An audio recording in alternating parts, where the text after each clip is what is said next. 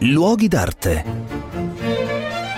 Cordiale saluto da Marco Carminati, mi trovo nel cuore di Torino, sono davanti al castello, quello che dà nome alla piazza, Piazza Castello. In realtà questo, tratta, questo luogo ha, un, ha, una storia molto particolare, si tratta di un palazzo da, di tantissime stratificazioni e la stratificazione più antica è ancora visibile.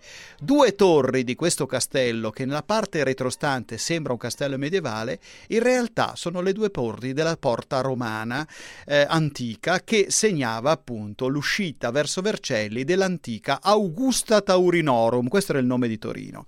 Questa porta era così munita che nel Medioevo ci costruirono addosso un castello e questo castello a un certo punto venne abitato dalla famiglia degli Acaia.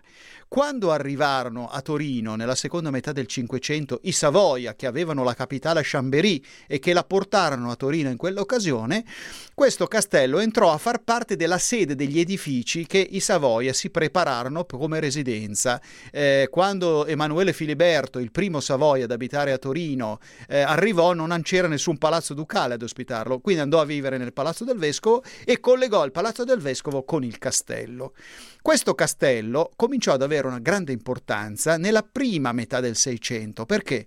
Perché uno dei Savoia, eh, Vittorio Amedeo I, sposò niente meno che la figlia del re di Francia, Maria Cristina di Borbone.